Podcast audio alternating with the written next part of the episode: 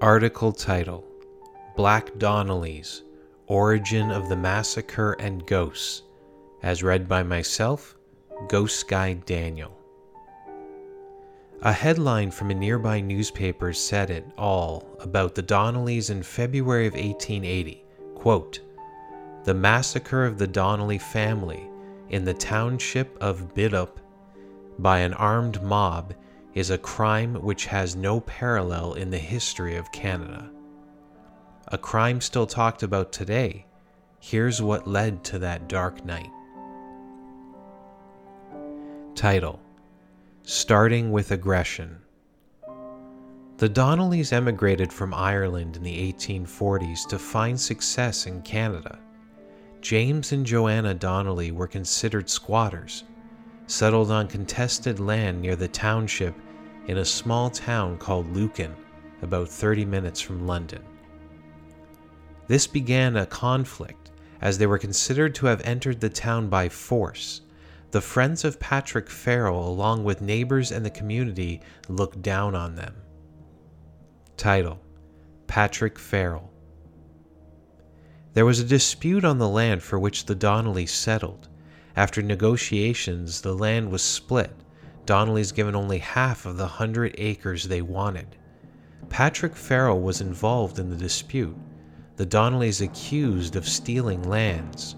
Anger brewed, leading to Patrick and James Sr. drinking at the same place, called the Logging Bee, on the same night of June 25, 1857 a fight broke out, and James Donnelly attacked Patrick with a wooden handspike, plunged into the left side of Patrick's head, killing him instantly. And James ran, hiding for over a year, evading the authorities with methods such as dressing like a woman. But then he was caught, tried, found guilty, and sentenced to seven years in Kingston Penitentiary. Title Next Generation Anger James Sr. missed out on the formative years of his sons, a new generation of anger only adding to the fire.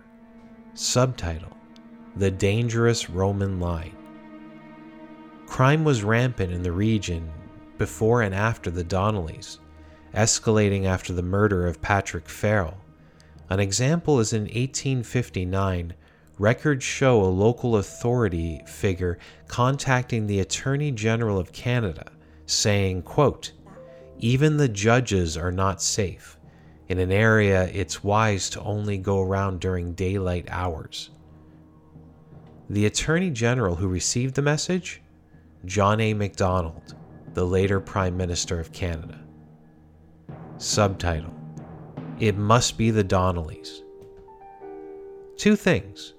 First, it's easy to blame a hated family for all the town's troubles and second, some of the blame may have been justified.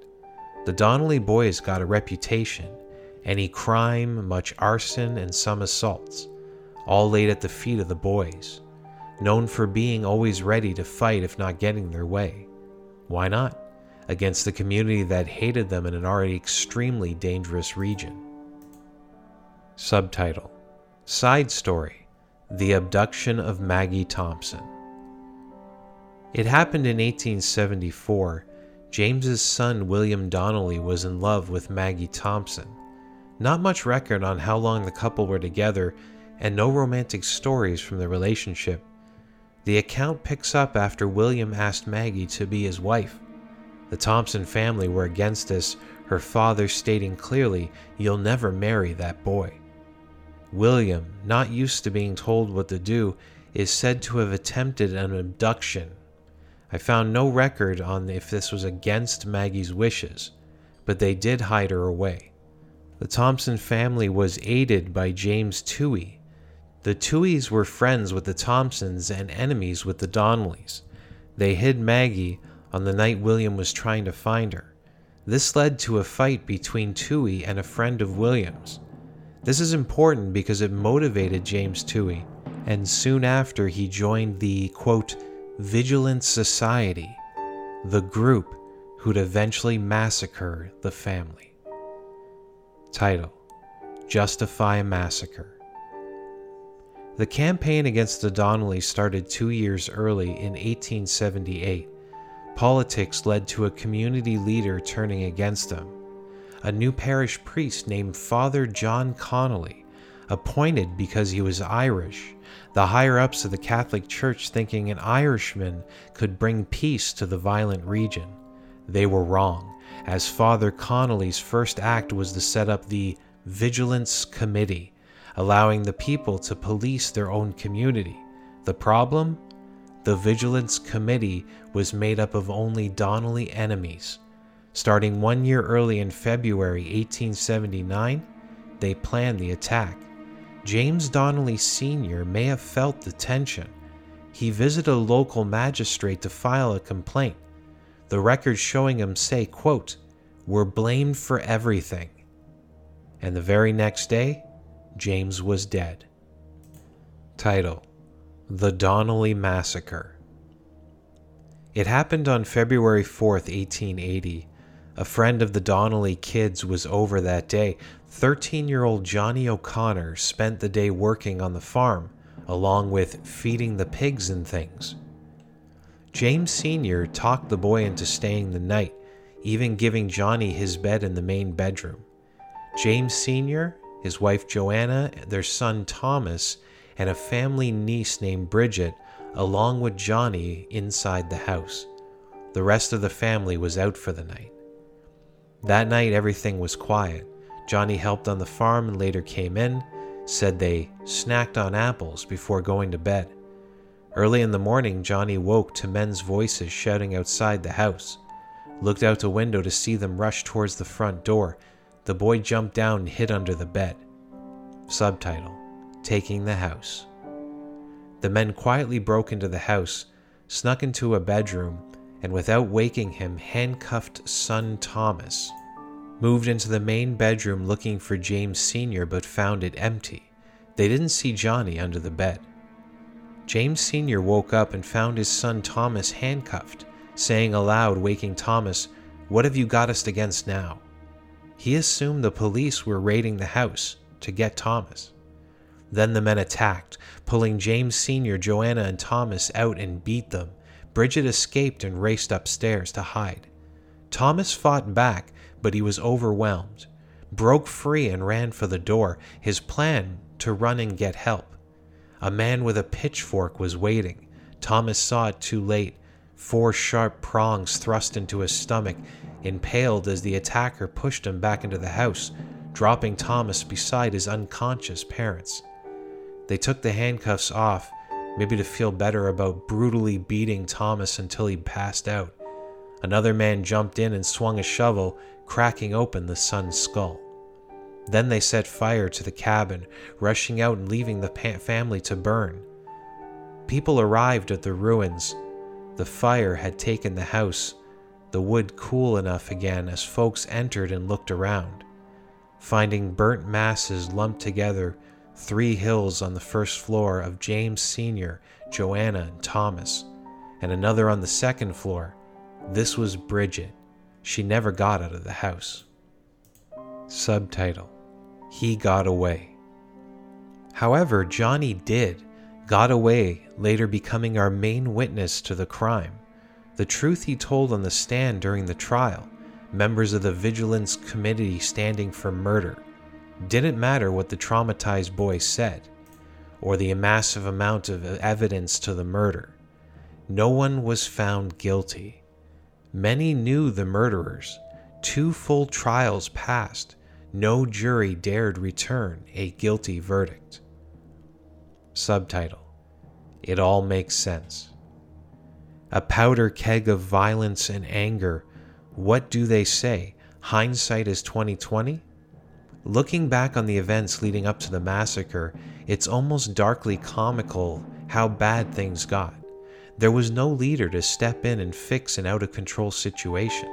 Instead, the leaders stayed away. Fear of the mob? Concluding the violent Roman line was a lost cause? Maybe both. Then all it took was one radical, self appointed leader to step in, justify vigilance. In the future, we can only shake our heads. It makes sense why the massacre took place, My choice is to learn from it.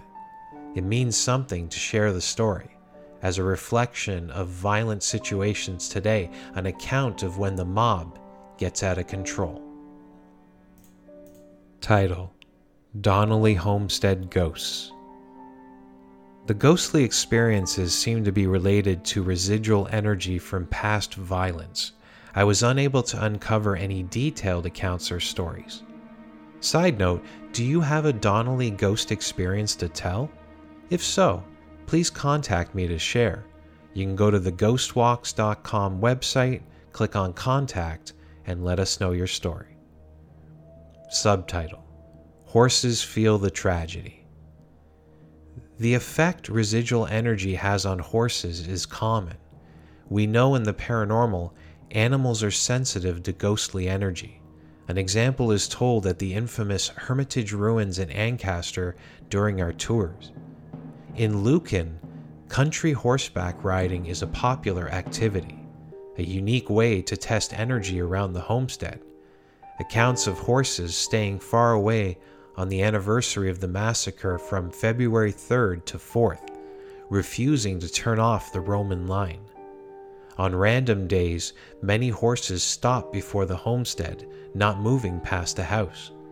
And on other times, well trained horses go crazy when brought on the grounds, especially near the location of the original house. Subtitle Are they still watching? This experience makes the ghost stories feel proven. When you can ask a question, what causes this to occur, and get a solid answer. I felt that when reading about it. How visitors moving around the house or near the barn, all having a common feeling like they're being watched. It makes sense. The tragedy started outside the house, a family helplessly trapped inside waiting for an attack. Severe emotions leave an impression, making the feeling plausible. The spirits of the Donnelly homestead look out those windows at visiting strangers, feeling nervous of their intentions, pulsing out unwelcoming emotion. Subtitle The rest are vague. Want the rest? Many are standard events of any haunting. I ask that you do a quick search for Donnelly Homestead Ghost Stories, and two great references are torontoghost.org and waymarking.com. Thank you for listening. This has been an article read for the Black Donnellys, Origin of the Massacre and Ghosts, and my name is Ghost Guide Daniel.